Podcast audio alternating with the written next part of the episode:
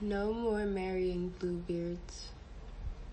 Part 1 Looking for my mama's kitchen. It's all coming full circle these days. So many lessons, tears, laughter, condensed. Life feels like a shroom like a shroom strip these days. And I'm getting better at relinquishing my desperate desire to control where it takes me. Ace of Swords. The churning in my stomach feels ancient, like all the love lost, surrendered, usurped, returning to its origins. The sacredness of the seed weighs more than the sweetness of the flower, the part of the whole that begets the whole, both the door and the key. Mankind has explored and recorded more about the cosmos and space than it had the depths of its own oceans. Instead, we see her vastness as an obstruction, something to get over, under. We pollute her palate, that too provides for our palate with oil, chemicals, toxins galore, all in a blind pursuit for more dump our waste into our oceans, spew carbon dioxide into our skies, blow up underground and mine, mine, mine, mine, mine, mine, mine, mine. Blind little birds. Two of Swords. What are words if not dynamic? The power and the paradox of words. They are full of power and they are devoid of it just the same. Arbitrary, obituary, contrary. What do these words have in common besides melody? I once read, emptiness is form, and form is emptiness. In their meaningless fullness, connotation, and all, they birth into the space right in between our tongue and teeth and lips and us, the death of loneliness, the power to dominate and to create. Three of Swords. My nostrils catch a whiff of raw chicken. I scrubbed my hands twice in defeat of the task. Granted, my hand soap is running out. I forgot to add it to the grocery list, so the di- diluted with water substance squirts out too fast, almost entirely missing, missing my anxiously awaiting hand. My phone is dying. 2%. My hands are in chicken. Let me call you back later. I could hear my mother say so distinctly on the many occasions during my childhood that I answered the house phone and held it to her ear. But this was my lost lover calling me, not a distant relative, and the chicken I was preparing was for tomorrow's lunch for two, rather than the lump sum you prepared for our family to last the week. So I justified answering the call. I sloppily attempted to prop up my phone, a battered, back screen shattered, scratched through the front camera iPhone 8 against the knobs of the tiny toaster oven with my pinkies, the only fingers that weren't coated in chicken blood, guts, and fat. You called to continue the conversation from earlier about how one of my friends randomly texted you expressing her condolences over us breaking up and then proceeding to try to score a date with you. I never really considered a friend to begin her a friend to begin with. And I knew you were just trying to make me jealous. My heart aches. I know I am a hopeless romantic but lately I've been choosing to look soberly at the grotesque before naming the beauty. I don't have the energy to sugarcoat it, to make cleaning chicken look attractive. Four of Swords. Nobody told me how much work cleaning chicken was. I honor better now the work that my mother does with little recognition. Cutting, pulling, twisting, cracking, slicing, snapping, chop. The pianissimo cacophony of butchering after the butcher. I was so overwhelmed by the pile of skin, bone, and guts on the counter.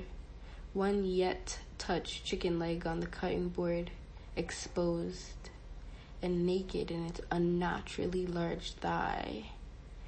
An air of vulnerability surrounds the limb, like a celebrity attempting to shy away from the paparazzi, but putting in too little effort because they know it's too late. I didn't know if I was even going to eat the chicken after all of this. I didn't want to smell it anymore. I wanted to eat the meal, but I don't want to be a part of this preparation. I understand this as sacrifice. Five of Swords. So I danced. I danced for the capitalistic sacrifice, pumped big with fillers and things that gleam, but sure ain't fucking gold. I danced to hold on by the internet and released my fears into the earth. I danced and I waved bye bye to my desire to people please. I danced and I let my hips gyrate all how and cock up also this way and that because that's what my body needed to do. The world was ending, so I danced. Five of swords, four of them in my back, the other is on the stem of the rose you gave me before I left.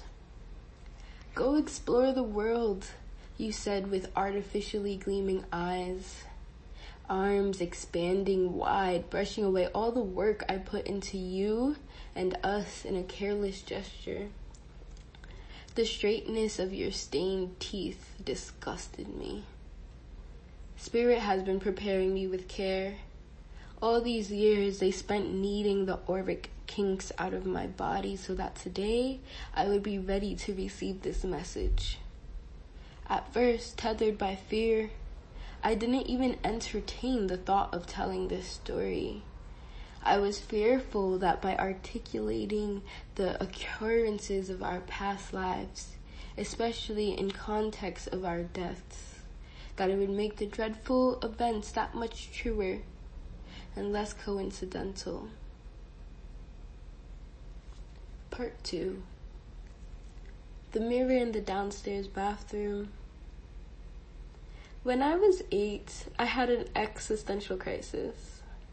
While washing my hands in the downstairs bathroom, I peered past the looking glass. On the reflective side, I saw me looking at me, but I felt the me who is now writing these words and beyond them. We stood in quiet acknowledgement of each other, quite aware that we are connected through the space outside the mirror, and that space was particularly embodied by a transcendent us. I could clearly see me looking at myself from the perspective of a hovering sun right outside reach of my right, their lefts, eyes, periphery, vision. From deep in the back of my head, the place where the mouth of God sits, right at the nape where there I heard a voice that affirmed my vision. All this understanding felt in my body was a lot for my eight year old mind to hold. So I clapped the faucet closed barely patted my hands on the towel folded at the end of the sink, fumbled to unlock the door and yanked it open with erupting in anticipation of the validation that my mother would surely give me, bringing me back into one piece with her reassuring words. Who was I if I was this fragmented?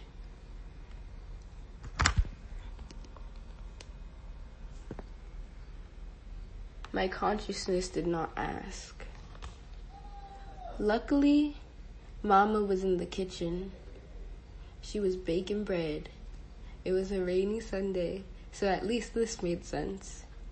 I run down the short hallway from the bathroom.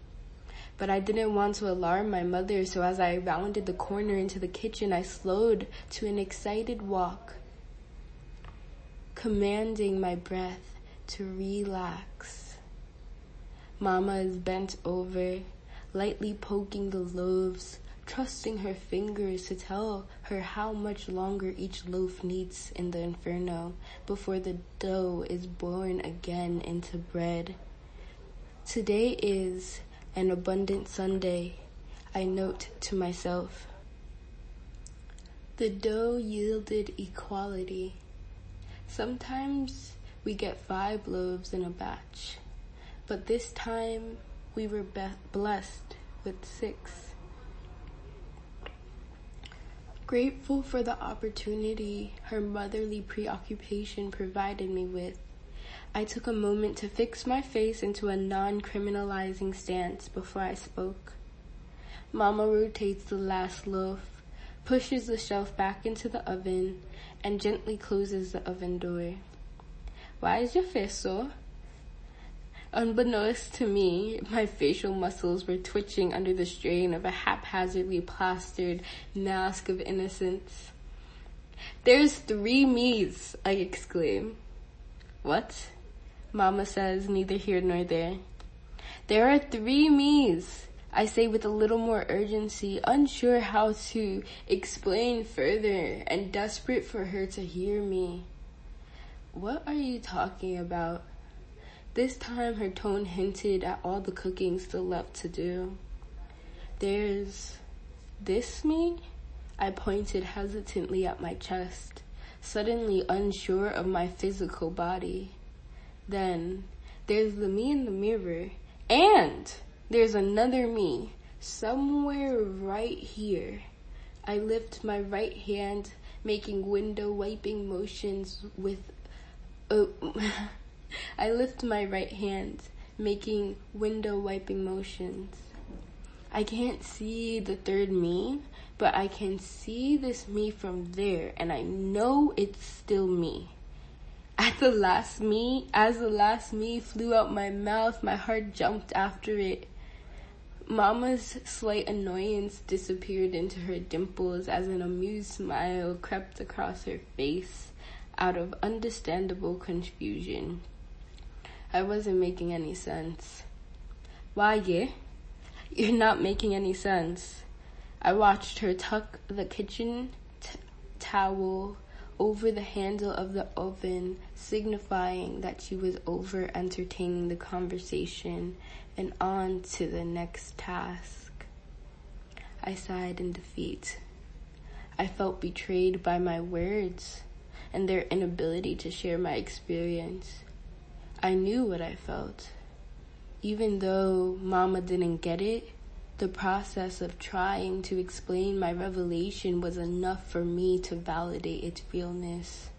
The rush of feelings I felt in the bathroom returned to me as strong as they felt before. I know what I feel. I did not know what it meant, but I believed all three of me. I held in confidence that words are more make believe than what I felt. Part 3 The Passenger Seat. You're going to be my husband. The declaration exited my lips as soon as it entered my consciousness. The embarrassment of my sudden brashness fogged my sight like hot breath on spectacles. It quickly condensed, colliding with itself until it was no more than a droplet of acid in my belly. I would not have to eat my words. Our wedding happened on September 4th, 1994. I know now that it was never about love, but about duty. That day, in the passenger seat, I became the Virgin Mary to be. There's no point in bitterness. I wish he knew the same.